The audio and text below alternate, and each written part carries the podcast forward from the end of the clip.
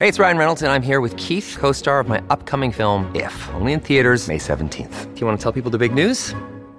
All right, I'll do it. Sign up now and you'll get unlimited for $15 a month in six months of Paramount Plus Essential Plan on us. Mintmobile.com slash switch. Upfront payment of $45 equivalent to $15 per month. Unlimited over 40 gigabytes per month. Face lower speeds. Videos at 480p. Active Mint customers by 531.24 get six months of Paramount Plus Essential Plan. Auto renews after six months. Offer ends May 31st, 2024. Separate Paramount Plus registration required. Terms and conditions apply if rated PG.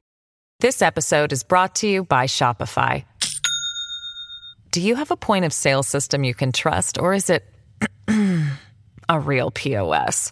You need Shopify for retail. From accepting payments to managing inventory, Shopify POS has everything you need to sell in person.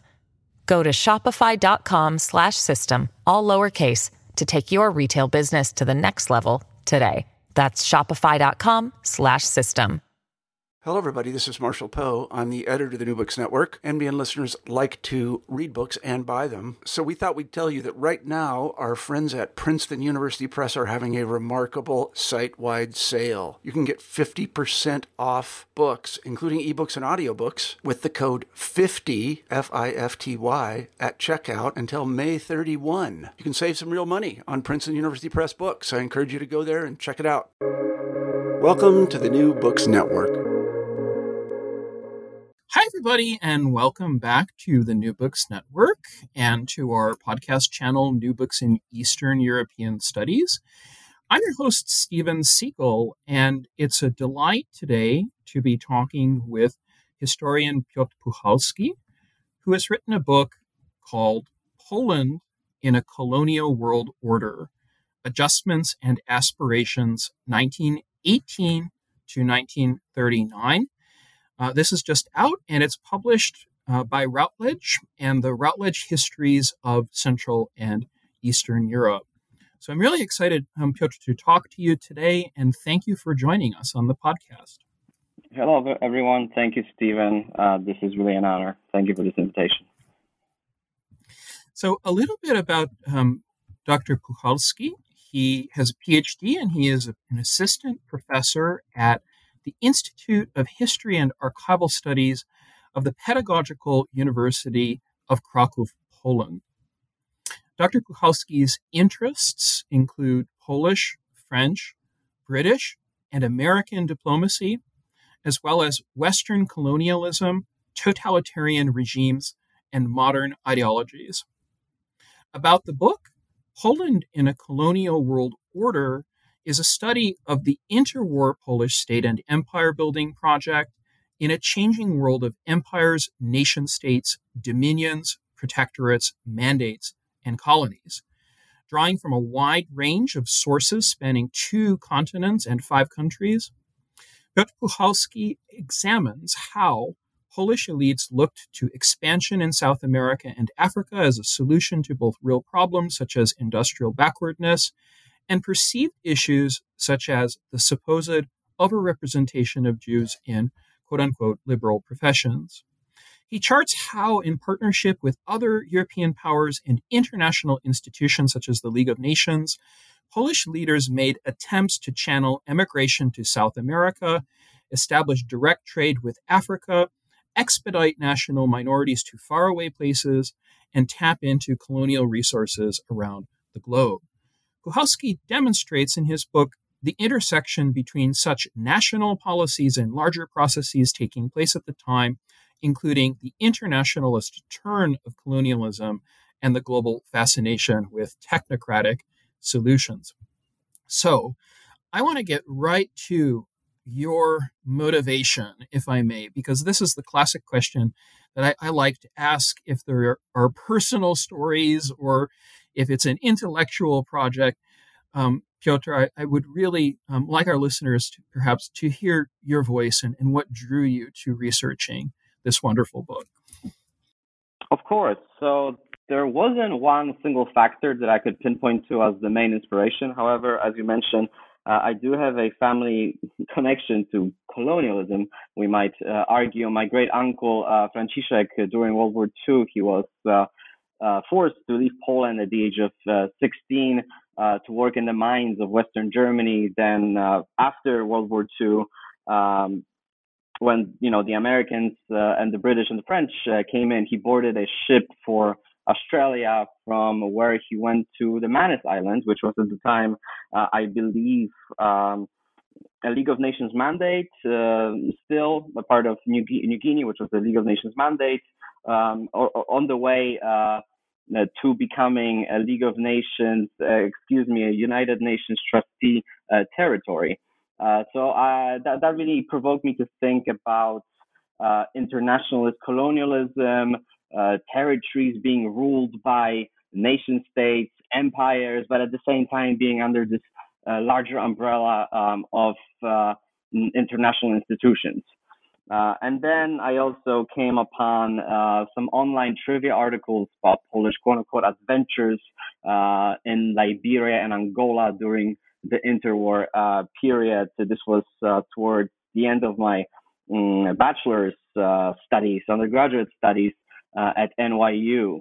Uh, and these articles were making sort of shallow arguments about um, these uh, acts of, you know, Polish colonialism, um, and being just uh, ridiculous sort of products of anti-Semitism, nationalism, which of course was to a large extent true, but there was this deeper uh, story that I soon discovered about um, the Polish so, so-called colonial actions um, actually, you know, um, connecting uh, or um, you know, referencing uh, broader colonial ideas about, you know, joint colonial rule, internationalist colonialism, you know, liberal colonialism, uh, and so on. So, so that's sort of the um, intellectual um, interest that that the story piqued in me.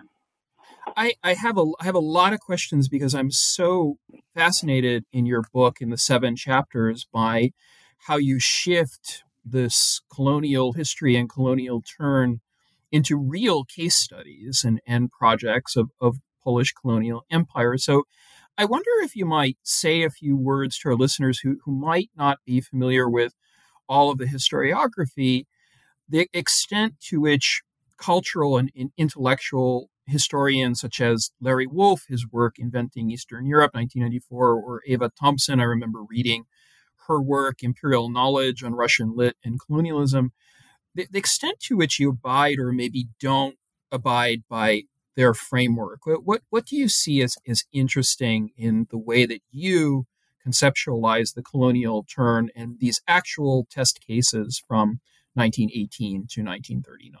It's a big question.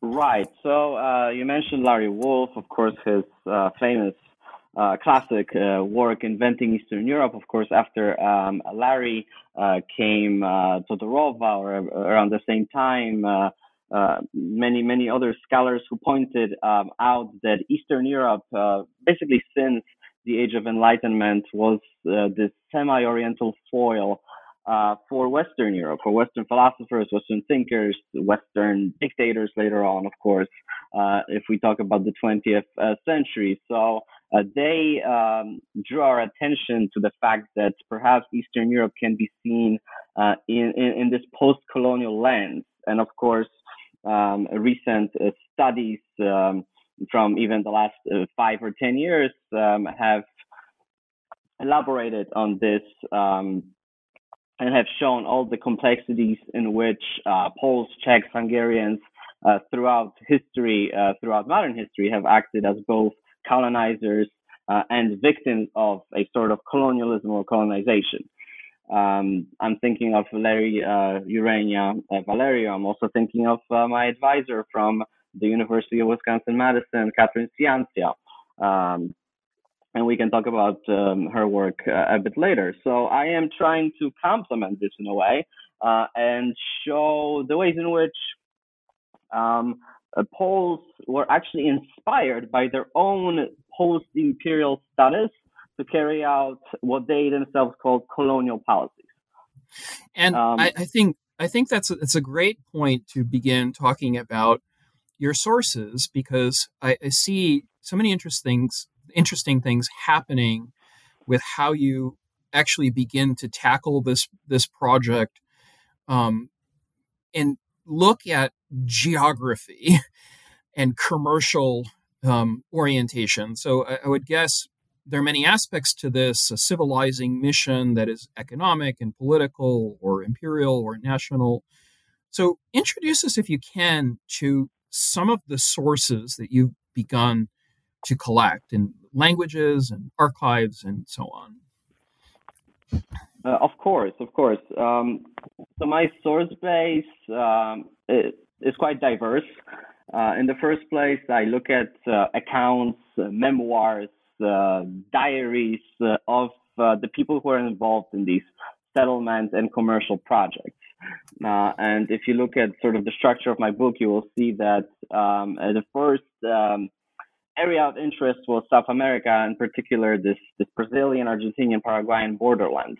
Uh, and um, there, um, the Polish state, but also the, sort of this um, collection of Polish institutions allied to the state, uh, wanted to create um, a, a, center of uh, mm, of settlement where Poles would not assimilate, where they would act as commercial agents, uh, where they would, uh, you know, um, show more loyalty to sort of the mother country, the metropole, Poland, than to uh, the hosting uh, nations. And I um, unfortunately could not find too many uh, archival material, um, meaning diplomatic papers, diplomatic correspondence, or even sort of institutional correspondence related to uh, these projects. So I had to resort to again um, memoirs, uh, you know, diaries, letters, even right. Um, so um, so that was the mm, mm, that was sort of the social history aspect of my work, uh, we might um, say. Uh, and then, of course, uh, I, I, did look at um, uh, the diplomatic stuff in Warsaw at the Central Archive of Modern Records. Uh, I also uh, traveled to to Berlin, to to Paris, to Aix-en-Provence, where the French Colonial Archive is um, and of course to London, to New York, and to um, uh, Stanford to look at the expat um, Polish um, archival collections as well.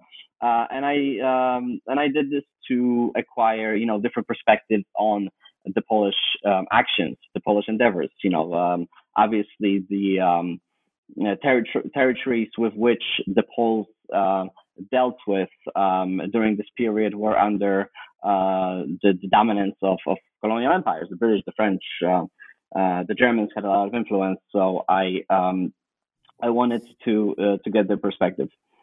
Mm-hmm, mm-hmm. And so for our listeners, I, I want to just say that there are seven chapters to the book. So um, we'll cover as much of this as we possibly can. The first chapter is Immigrants into Colonists. The second is Between Periphery and Core. The third is European Solidarity. The fourth is Prometheus Bound. The fifth is Reforming the Wilsonian System. I, particularly like this as a historian of, of Mapps and Wilson. Um, the sixth is Useful Abroad, Unwanted at Home. And the seventh is called The Last Resort. And, and I would urge people simply to read the, the whole book and, and also the afterword covering the period into World War II. So I, I want to ask a couple of questions, uh, if I may, Piotr, about Brazil and, and some of the work that you do in, um, as you say, looking through memoirs, but also kind of trying to trace Polish colonialism as a project. To what extent do you actually see the Polish consulars and the, the consular network, diplomats becoming in, involved in places like like Brazil. I mean, in talking about some of the uh, the areas that you mentioned, how how are they actually envisioning the places where they're trying to ship Poles? In other words, where they're encouraging emigres to to leave and depart for a better life. And, I guess this would include the, the, sources you've collected at Archiwum Akt Nowych um, or Narodowe Archiwum Cyfrowe, the sort of like uh, general things. But, but, perhaps tell us, if, if you can, how this almost obsession, it seems to me, was, was developed um, for the interwar period. How did they envision Brazil? So they envisioned Brazil as this pre-modern territory, um, pre-modern in the sense of economy, but also in the sense of civilization. Uh, and civilization in quotation marks, uh, of course. They uh, saw an abundance of land, they saw a sparse population, um, and they saw um, a lack of strong industry. And these were three components that uh, particularly pleased them because uh, they were concerned with uh, emigration from the Polish lands. Um, especially in the 1920s, um, there was this resurging wave of emigration, Polish landless peasants mostly, but also some sort of um, towns, uh, town dwellers were leaving uh, the Baltic shores for North America until the mid 1920s when the US sort of imposed uh, immigration restrictions and for South America. Uh, and these Polish um, statesmen, uh, elites, they want they, they knew that they couldn't really stem this, or and they were not even willing to do so because uh, they did not want to introduce a full agricultural reform that would fix some of these land problems, land hunger. Uh, they wanted to channel this immigration, and they they thought that again, South America was a place uh, that was first of all still open to Polish immigration. Um, and it was a place where uh, peasants would not easily assimilate. They could perhaps re- resist assimilation well, um, and a place where they could acquire land uh, and where on this land they could grow certain raw materials such as cotton, such as uh, even rubber in some places. Uh, that could uh, mm, be shipped to Poland at lower prices. Uh, so, so this will, you know, generate some economic profits um, uh, for for Poland, for the Polish industry, which was uh, uh considered uh, undeveloped by by the same Polish right. elites. Mm-hmm. Mm-hmm. Mm-hmm. And and so maybe if this would be a good moment to to get out of just talking about one country. So, which are the countries that that you actually began with, and which are the countries that that you finished with. And, and here I'm, I'm talking not just about Latin America or South America, but ultimately the kind of research that you do um, for, for say, Angola. What, what, I mean, which are the countries where you found an abundance of sources? And I guess what changed from beginning to end, if you can answer that? Right. So um, the best documented uh, Polish um, colonial action, to use the language of the contemporaries, um, uh, is the um, the mission to Liberia, because it involves so many um, players in terms of states, in terms in terms of uh, sort of educated uh, people who could leave sources behind. Um, so I, I started with Liberia, but of course um, I needed to trace the source of this Polish colonial idea uh, to even understand how this uh, Polish mission to Liberia um, came about.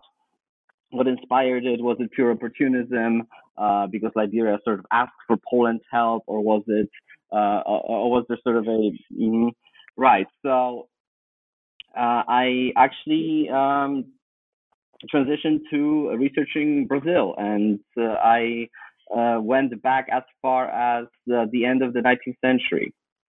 Uh, and again, this idea of um, um, pre-modern uh, land preserving this, this, primordial Slavic Polish pioneering nature manifested itself to me in, in the sources from from the period and in these in these memoirs, but also propaganda leaflets um, released published by certain Polish um, Polish institutions.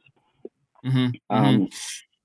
Yeah, I mean, it's it's a really interesting question to me as as someone who's researched the Paris Peace Conference and and with my work on the treaty making and Eugeniusz Romer and some of the, the geographers, because I what I'm fascinated by is how you see both official channels and, and unofficial channels intersecting through the 1920s, and and I guess this is definitely a response to the quotas, as you say, that are introduced in 19, 1923, 1924 in the United States against immigration. Um, but I, I, wonder if you could say, Piotr, a few words about um, how how this develops before the the Piłsudski coup, for lack of a better term, in 1926. So, uh, who who are then the lobbyists, um, if you will, the advocates, the pundits? Um, can you give us some names and, and how they're kind of pushing for these colonial trading outposts. I, I mean, I think of in many ways like Gazeta Świąteczna, right, Świąteczna for, for Cameroon and Poland, but maybe there are other examples that where you can see this this kind of unofficial and official colonialism. How, how do you conceptualize that? Right. So the actors responsible for really initiating these settlement projects or even projects of reinforcing existing clusters of immigrants um, are not are, are never um, completely cut off from the Polish state. They're always employed in some form. They're always in some form involved with uh, the state building project in Poland. However, um, before Piłsudski's coup d'etat, they're struggling to hear their voices heard. Um, and being heard is difficult for them for multiple reasons. Governments are constantly changing. Uh, you know, the, the, the, the, situation is unstable. Uh, also, the economic um, situation um, is, uh, you know, far from perfect. So, um, just to give you an example, this mm, very important figure, which I uh, mentioned throughout the book, uh, Kazimierz Warchałowski, um, was uh, a landowner uh, and uh, worked for this institution called um, mm, the Immigration Office. Um, but only for a very brief period of time because uh, because he, he he was soon fired. He fell out of favor, so he needed to right. So he needed to resort to um, finding uh, sponsors for his uh, Peruvian project um, elsewhere, outside of uh, you know official government uh, channels. Mm. So, so, so these people before 1926, uh, but really 1930, are sort of floating around and transitioning between one Polish institution um, and another. So, um, so this is really um, a drawback to uh, to the Polish colonial immigration uh, policy um, pre 1926, but again even pre 1930. So the so the state policy only consolidates the state policy vis-a-vis um, South America and Africa only consolidates um, around the year 1930 when certain activists and the government, the Sanacja government, uh, come together and reach some kind of a consensus.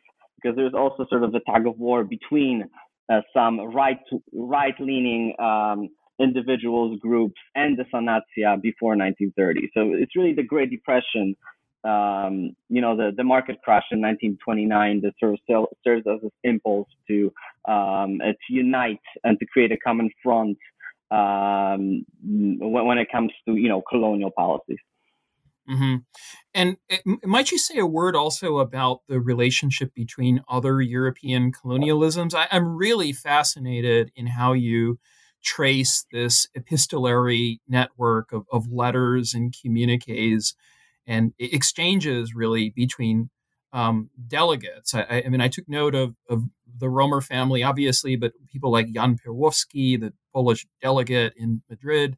I mean, how how would you say the English, French, Spanish, Portuguese, German, other colonial um, governments are, are, responding to Polish aspirations through the 20s when they begin to catch wind of, of what what they're doing. Is is there a general pattern, or do you have to really go by e- each um, sort of set or series of, of, letters and projects in different countries? How, how do you read that? Uh, right. So uh, the European empires are not really concerned with um, quote unquote Polish colonialism in the 1920s because it's really immigrant colonialism that um, these uh, state allied Polish institutions such as the immigration office are practicing. Uh, it's about reinforcing these clusters of immigrants um, in the Paraguayan, Argentinian, Brazilian borderlands. Uh, then toward the late 1920s, it's about creating additional settlement, and that's when this uh, Peruvian project by Warchałowski uh, comes in place. But of course, the Great Depression is a watershed moment. Um, exactly. Yeah. yeah. Because well, because it forces industrialization in South America. Uh, you know, you have, uh, of course, the phenomenon of price scissors. Um, raw materials are becoming very cheap. Um, so exports are falling. Uh, in Brazil, uh, to some extent in Argentina, they, they cannot export as much, so they need to use these raw materials internally, and that sort of um, leads to greater industrialization. It also leads to uh, autocrats such as Getulio Vargas coming to power in Brazil. Uh, and these, uh, this new regime um, it does not want um, consolidated, homogenous Polish or German or Italian settlements on its territory um, in Brazil. Uh, the, so, so, so the Polish aims and uh, the Brazilian sort of state building aims um, are at loggerheads starting in 1930. Um, so, so, Vargas introduces these immigration restrictions. Um, uh, also, um, the, Brazilians are beginning to control the flow of capital more. Um, so not only is reinforcing new settlements becoming more difficult for, for Poles, but also uh, creating new ones. Uh, so, so this this idea of uh, you know acquiring uh, cheaper raw materials from Brazil or from Argentina uh, is starting to fall apart um, in the in the early 1930s. And this is precisely the moment at which a subgroup of colonial activists, uh, especially the geographers such as Apoloniusz Zarychta, um, but also Gustav Orlič Drescher, who is uh, who had studied geography and commerce earlier, uh, they begin thinking about Africa, um, and they uh, they realized that using regular people, peasants, uh, town dwellers uh, as colonists is unrealistic. These people are leaving Poland for work, for a better life, uh, za chlebem, right, after bread. They're not interested in, in, in being conquerors, in being pioneers. Um, so this institution that emerges uh, mm, and, uh, and integrates earlier institutions, the Maritime and Colonial League, Liga Morska i Kolonialna, under the leadership of Orlič Drescher, um, and now advocates for very limited pioneering settlements uh, in Angola, uh, in Cameroon, even though that project never really materializes. Um, it's, it's, so it's about trade, it's about commerce, it's not so much about channeling immigration anymore. Uh, so this is a transition and adjustment that takes place as a result of the Great Depression. But of course, uh, to your question, um, there are more adjustments to come because in Angola initially um, initially the Portuguese um, are very inviting. Uh, they uh, they make overtures to the Poles. They uh, they need investments during the and any sort of um, well-off Pole um, who's willing to emigrate to Angola is welcome. Um, however, um, you know, uh, a year or two later, uh, the Portuguese under Salazar are also starting to become not so much of the Poles in Angola, but of the Germans. Because mm, the Germans that's a great point. Yeah, mm-hmm, mm-hmm. right. Mm-hmm. Because because the German uh, government, you know, the Weimar Republic, uh, is using um, German agents uh, with Polish or Danzig passports to infiltrate Angola, and this creates uh, an excuse for Salazar to uh, to basically uh, impose new restrictions on, on immigration and as a result of that, but they also suffer as a result of their own uh, because um, the Liga, the Maritime and Colonial League commits a mistake, a blunder. It's it doesn't really control who Poland for Angola. So the uh, the people who leave are these rich say aristocrats such as Zamoyski. Yeah, Zamoyski. Zamoyski. I was just going to ask about the Zamoyski family. Yeah, can you can you say a few words about their their whole Eurafrica um, fantasy? I, I mean, I, I, like how you draw the connection, and this this I think is in your chapter three or four between the Zamoyski family fantasy and and um, Zarychta's ideas about Paraná and, and peasants and their modernity or anti-modernity and backwardness and so forth. I mean, how how did you actually stumble into this Zamoyski project? I, I love the story that you told about the Chevrolet truck and the plots of land, and and clearly what they're what they're doing, I think, after 1929 is a project that involves development. Or correct me if I'm wrong. I mean, how how do you actually see this whole old Szlachta Polish Lithuanian Commonwealth family getting involved in these places. No, of course. So uh, this is uh, this is exactly my point. There is this contrast between what Zarychta wants to do, um, locate peasants uh, and other groups in sparsely populated uh, areas. Uh, and what Zamoyski wants to do, which is sort of a modernizing project. It's it's a project that uh, involves the déclassé szlachta, déclassé aristocrats, becoming entrepreneurs in Africa. Uh, so, so, so, so it's not, it's about developing Africa, of course, to the benefit of the Poles, right, of the Europeans. Uh, it, it's building sort of these huge uh, latifundia, but also uh, some uh, some uh, processing plants for coffee and for other raw materials. Um, and, and, these people, Zamoyski and his accomplices, his allies, um, Zygmunt Gebetner and others, um, they don't like the Sanacja they don't like right, what they call right. um, they don't like what they call uh, you know Polish left wing socialist debauchery, um, decadence, receive decadence. Yeah. There you go. Um, so, so so they don't really want to work with the Maritime and Colonial League. Um, so uh, even Stafford Escher, um, uh, again the leader of the league at the time, is somewhat in line with their idea of of building uh, modern trading posts in Africa, uh, even though again ideologically at that time somewhat aligned. Um, Zamoyski still does not trust the Polish state. There, there's this uh, dissonance.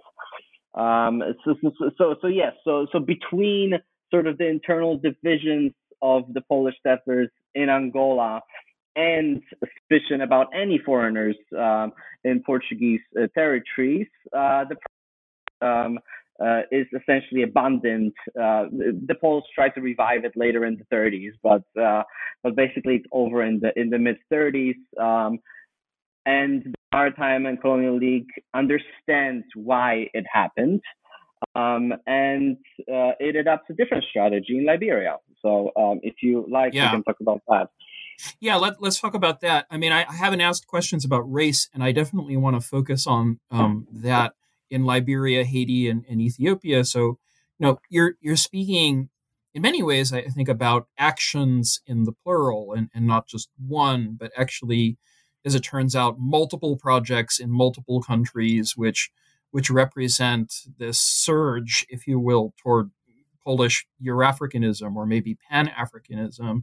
So I, I, guess my, my question here, you know, covering a lot of the scholarship that's been written about this period from the mid 20s to the to the 1930s, what what is your intervention here? I mean, what exactly do you think is, is novel, or, or what are you finding in this greater, bigger story? successes or failures about the Polish action projects in places like Liberia, Haiti, and, and Ethiopia? Is it is it adding to this a story of race and racism and colonial operation, or, or what do you think is the main line? This episode is brought to you by Shopify. Do you have a point of sale system you can trust, or is it a real POS? You need Shopify for retail. From accepting payments to managing inventory, Shopify POS has everything you need to sell in person. Go to shopify.com/system all lowercase to take your retail business to the next level today. That's shopify.com slash system. Well, I, I, think that one of the contributions is showing how victims can become perpetrators in a way, um, and how victimhood, instead of leading to uh, greater morality, can actually, uh, you know, lead to this perpetuation uh, of uh, of a certain pattern, right? Which is which is colonialism. Um, but I also um, underline the coexistence of different colonial systems uh, um, during the interwar period, right? Because Paul sort of tried to navigate between state-based colonialism uh, in um, the, the, Portugal uh, parts of Africa, Portuguese parts of Africa, um, internationalist colonialism which is what Liberia is uh, fighting against uh, imperialism, a sort of capitalism, which uh, which also affects Liberia um, and Haiti, right? Um, so, uh, so, so, so again, I, I, I try to show that this order uh, consisted of many systems, uh, and it was uh, in constant flux. Uh, and it was, but again, it permeated all sort of independent countries uh, that had uh, sovereign foreign policies at the time. Because we, we never think of Eastern Europe as interacting with colonialism, um, apart from sort of this um, uh, internal colonialism that Kathryn Ciancia and others write about. So, so, so, I really, I really want to show that this wasn't just about, you know, within Europe. This was global. Mm-hmm.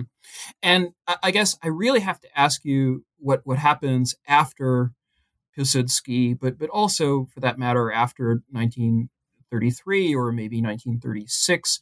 You have an entire chapter devoted to um, Wilsonianism and and the intersection of Polish colonial policy with the League of Nations. Perhaps you could say a few words about that.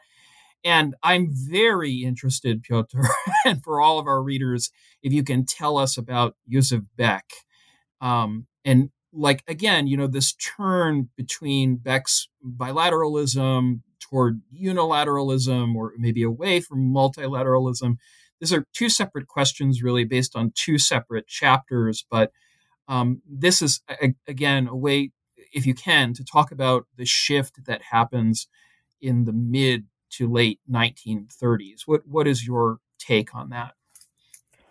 Right. Uh, so so let me go back to Angola because uh, the concept of Eurafrica and um, let me unravel that. So it, it, was this idea that Europeans should work together to exploit Africa, essentially. Um, there should be this European solidarity, which is uh, why um, that is the title of uh, one of my chapters.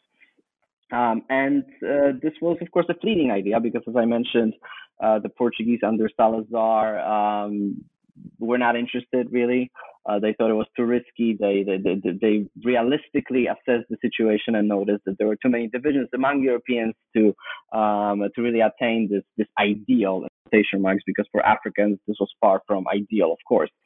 Um, and, then um, once the Polish elites realized that Angola is not uh, really a destination for their um, colonial aims, um, they uh, received signals from Liberia, um, which is in trouble because it practices a form of uh, forced labor um, and uh, it also wages a war against uh, one of um, the tribes in the interior, the Kru tribe. Uh, and Liberia, just to listeners, was one of the the only two independent states um, in Africa, apart from Ethiopia. Um, it uh, was established essentially by the United States um, in 1848, um, and its elite uh, were um, descendants of freed uh, black slaves from from from from America. Uh, so this was sort of an independent country established uh, as part of this Back to Africa movement uh, under Monroe and uh, and, and, other U.S. presidents. so yes, so it's in trouble in the 1930s, um, and it's in danger of becoming a League of Nations mandate.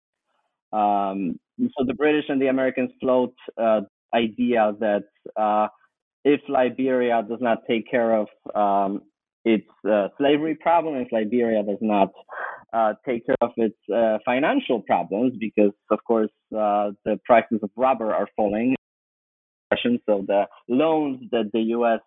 Uh, has given to Liberia uh, cannot be so easily paid. Um, so yes, so, so, the British and the U.S. Um, yeah, that's really interesting. Liberia. and and they appeal to this concept of international uh, trusteeship mm-hmm, right? Mm-hmm, uh, taking mm-hmm. taking this country under uh, this international umbrella uh, as a means of basically seizing control, right? Uh, of of uh, securing their interests. and the Liberians turned this around, and they appealed to Poland, and they essentially argued that.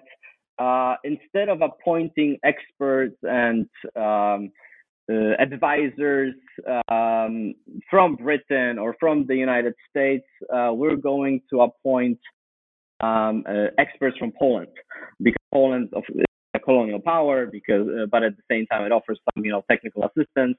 Uh, so, so, so the Liberians themselves are sort of playing into this discourse, this Wilsonianist colonial discourse, to save themselves. And they uh, right, and this opens the gate, of course, for the Poles who are aspiring to become a colonial power. This is exactly, so ironic, yeah, uh, to, yeah. To, to to enter to, uh, yeah, to try no, to. Mm-hmm. I, I think I think you have a lot of convincing evidence about that, and, and it's so curious to me because I I'm reading shifts through the lenses of, of books like Mark Mazower or, or Susan Pedersen.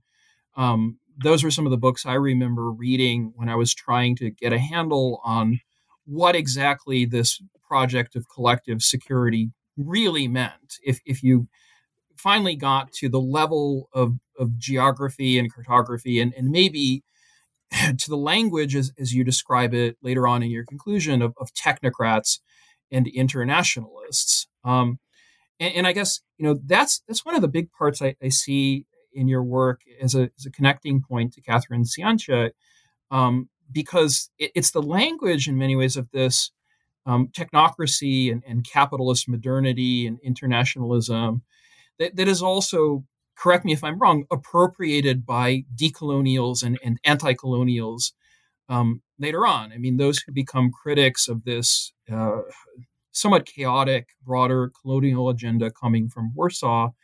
Um, you use the description toward the end in, in describing uh, this as, as kind of ideologically foggy.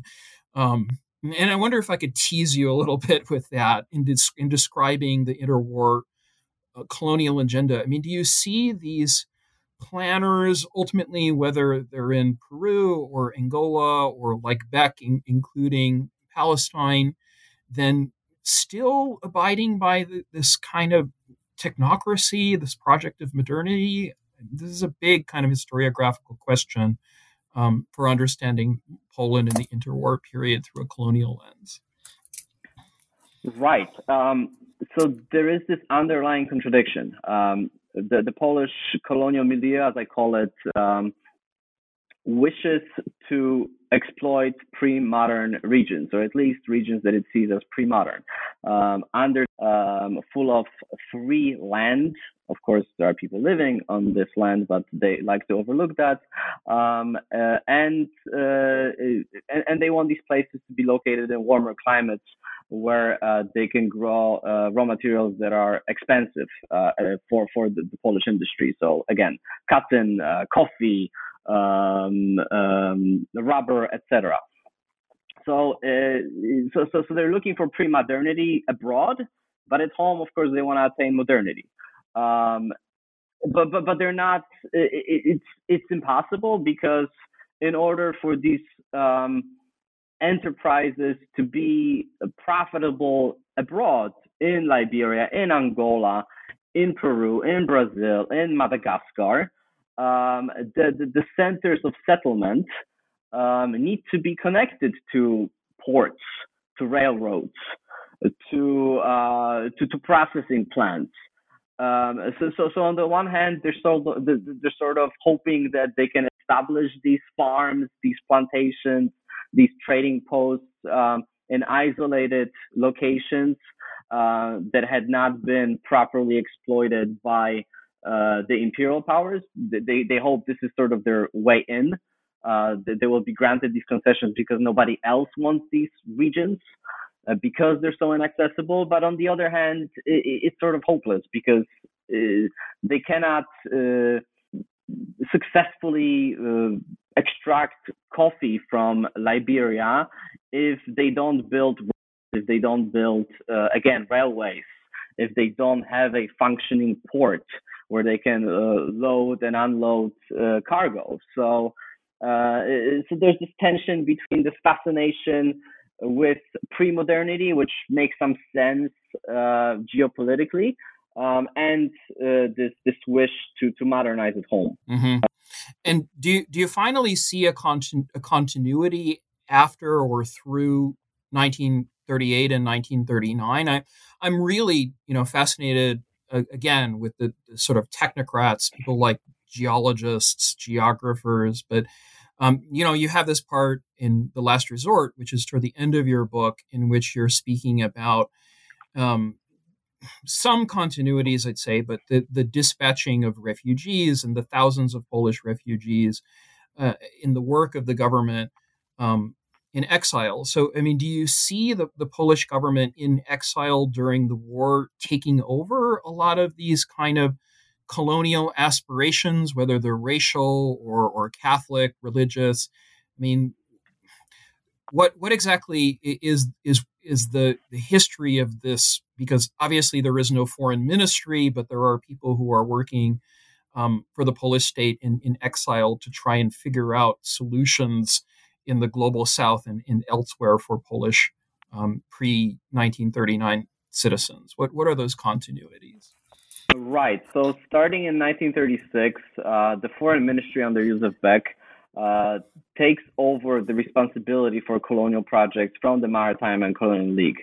Um, and Beck is really interested in, yes, on the one hand, continuing some of these projects, uh, and making them profitable, uh, making them realistic, uh, making them modern also in Africa.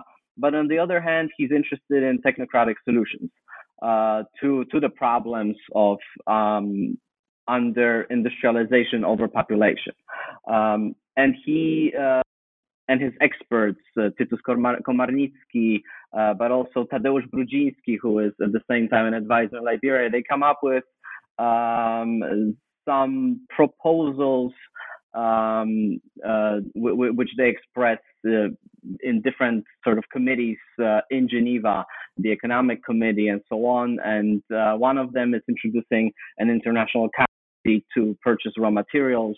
Uh, another is to uh, very radical. Um, break up certain territories and sort of reassign them to different powers. So, so, he comes up with all these technocratic ideas that he hopes uh, uh, might be better received by the international public, uh, of course, mostly the Anglo-Saxon public. Um, so, so, so, he takes a step back and he tries to assess this more realistically, and he uh, tries to reform the Wilsonian system in a sense um, by by um, you know appealing to uh, Euro-Africa in this um, even more international um, um, context. so after 1939, eh, unfortunately, um, all of these farms in uh, southern Rhodesia, Mozambique, uh, Angola um, had been reformed to be more economically profitable.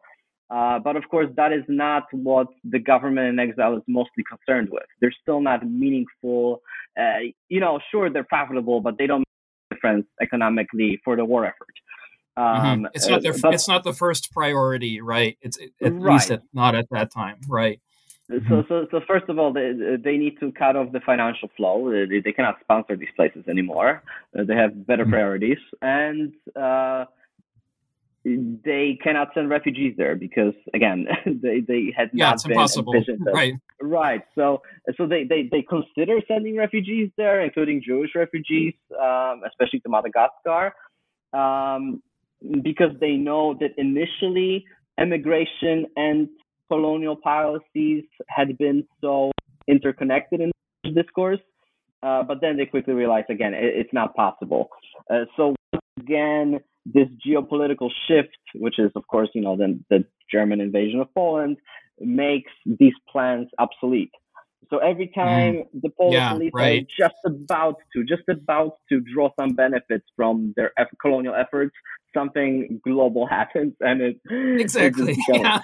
no, that's a good. That's a perfect description. I, I think actually that that's a good way to kind of wind down your big your big arguments because you know, I mean, I, I have this impression, and it, it's almost something that I get from reading Larry Wolff um, carefully that that sometimes, if you read Larry and talking about Wilson and goat herds and things like that, that he's writing with a great sense of, of irony, which is coupled with you know the uh, catastrophe and, and, disaster. And I, I wonder if you might say, you know, this is as a final kind of way of introducing listeners to your writing. Um, you make the, you make a comment toward the end, and, and I'm going to hold you to it about Polish colonial aspirations as being quote anachronistic or at least misguided and, and misplaced. And I, you know, I think there's a reason for this. You're, you're, talking about fantasies and dreams and and maybe delusions. Um, but do you think historians will will pursue that that line of thinking? I guess I, there's so much work that I suppose can be done after reading your own research and comparing, say, Palestine to Madagascar or Liberia to Ethiopia. But this is really a question for you about style and tone, and, and this is something that I kind of detected within your argument. So I want to hear what you have to say. Right. So, on the one hand, I do consider these plans guided to be uh, manifestations of nationalism, of anti-Semitism. We haven't talked about the so-called Jewish question, uh, because of course that would open Pandora's box most likely. Um, uh, so, so they are um, something to be criticized and to be uh, to be abhorred, even right. Uh, but at the same time, they are reflections of the world order. Um, it, it, it, there are genuine problems that, that Poland faces in the interwar period, and it's plausible in the context uh, uh, of this colonial era to think that uh, colonization um, with immigrants or um, gaining concessions uh, of economic nature uh, might uh, might function. Uh, so I try not to completely um, uh, dismiss these plans as detached from reality. Um, of course, they're fantasies. Of course, they're uh, racist, uh, phantasmagoria, especially in Angola. I mean, I have a whole section about sort of uh, the Polish uh, intellectuals subscribing course uh, taking advantage of uh, of the indigenous and so on. Um, uh, but there's more to it, right? There, there, there's this engagement in Liberia, right? Uh, this attempt to pose as an anti-colonial power. Uh, all, all these attempts in Geneva, the League of Nations, to come up with um, technocratic uh, ways of getting out of currency blocks, right? Uh, getting out of this illiberal system of tariffs uh, back to some standard, if not the gold standard, it's something else. Uh, so, so, you know, I think that the future historians need to look at this and sort of um, uh, separate the wheat from the right. Um, be be critical, be condemning, but not. Uh, um, but not not dismiss the whole the whole story as uh, as irrelevant because it is very relevant. It, it really shows um, that uh, you know being jealous of one's resources, uh, of one's privilege, uh, was uh, the domain of great powers during the interwar period, despite the existence of the League of Nations, despite um, uh, all you know all the Wilsonian discourse. Uh, and when uh, when a country like Poland tried to to join the club, it was rejected every single uh, time. Um, and you know it's it, yeah. So I'll leave it. It's at that. it's a it's a and it's a fair critique, I think, of, of Poland's European project as well. So I mean, to insist and, and to actually really unearth, as you do in your book, the discourses that are still persistent in this form of Eastern colonialism or Western colonialism, however we call it, ideologically constituted. So um, we are absolutely running out of time, and this is the last two minute question. If you can suggest a couple of books for our listeners and talk a little in a minute or so about your current um, research, what you are doing now, Piotr. Of course. So, um, the first book that I need to mention and recommend to uh, all of your listeners is, of course, uh, Lenny A. Ureña uh, Valerio's uh, book, Colonial Fantasies, Impure Realities, in which she really tackles uh, the connection between German imperialism and Polish colonial fantasy and how uh, they dovetailed each other. Um, how um, the German imperial project in Europe really triggered Polish colonial fantasies still in the 19th century my uh, book is uh, almost a continuation of Lenny's book uh, chronologically. Um, th- there are many affinity works, and uh, I would uh, even recommend read um, her book first and mine mine second because um, because she really lays out um, it's a brilliant the, book. the intellectual, yes, absolutely brilliant.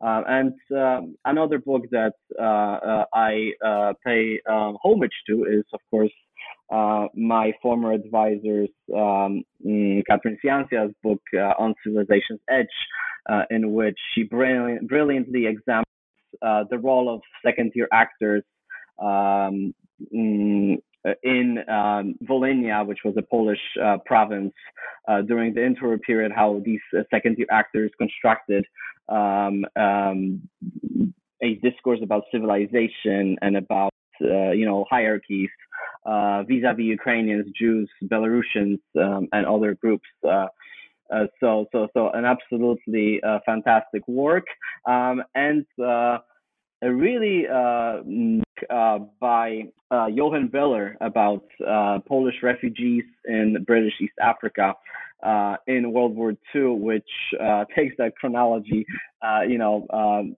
farther right into into the 1940s, of course, um, and and and Biller examines how. Um, Polish refugees um, were both white and non-white in British colonial setting, uh, and, and and how you know how the British colonial officials felt very uneasy about the presence of uh, quote unquote poor whites uh, in uh, their their colonies at the time.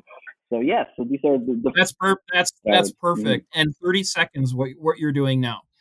Right. Uh, I am interested in uh, communist Poland's uh, attitude toward decolonization. I really want whether uh, the, the, Polish foreign policy during the so-called thaw, which coincided with the year of Africa 1960, um, was um, whether wow. whether, yeah. the Poles were working uh, just hand in hand with the Soviets promoting decolonization movements, or they had their own agenda. So this is um, this is uh, something that I'm working on right now.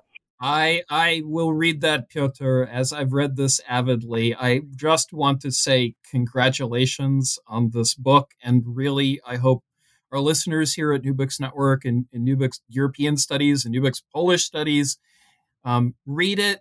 The book is by historian Piotr Puchalski. It is called Poland in a Colonial World Order: Adjustments and Aspirations, 1918 to 1939 just published by Routledge 2022 for its series, uh, which I'd also very highly recommend Routledge Histories of Central and Eastern Europe. Thank you so much, Piotr, for joining me here at New Books Network on the podcast today. Thank you so much, Steven. Once again, this was a great honor. Thank you. And I'm your host, Steven Seegel. Until next time.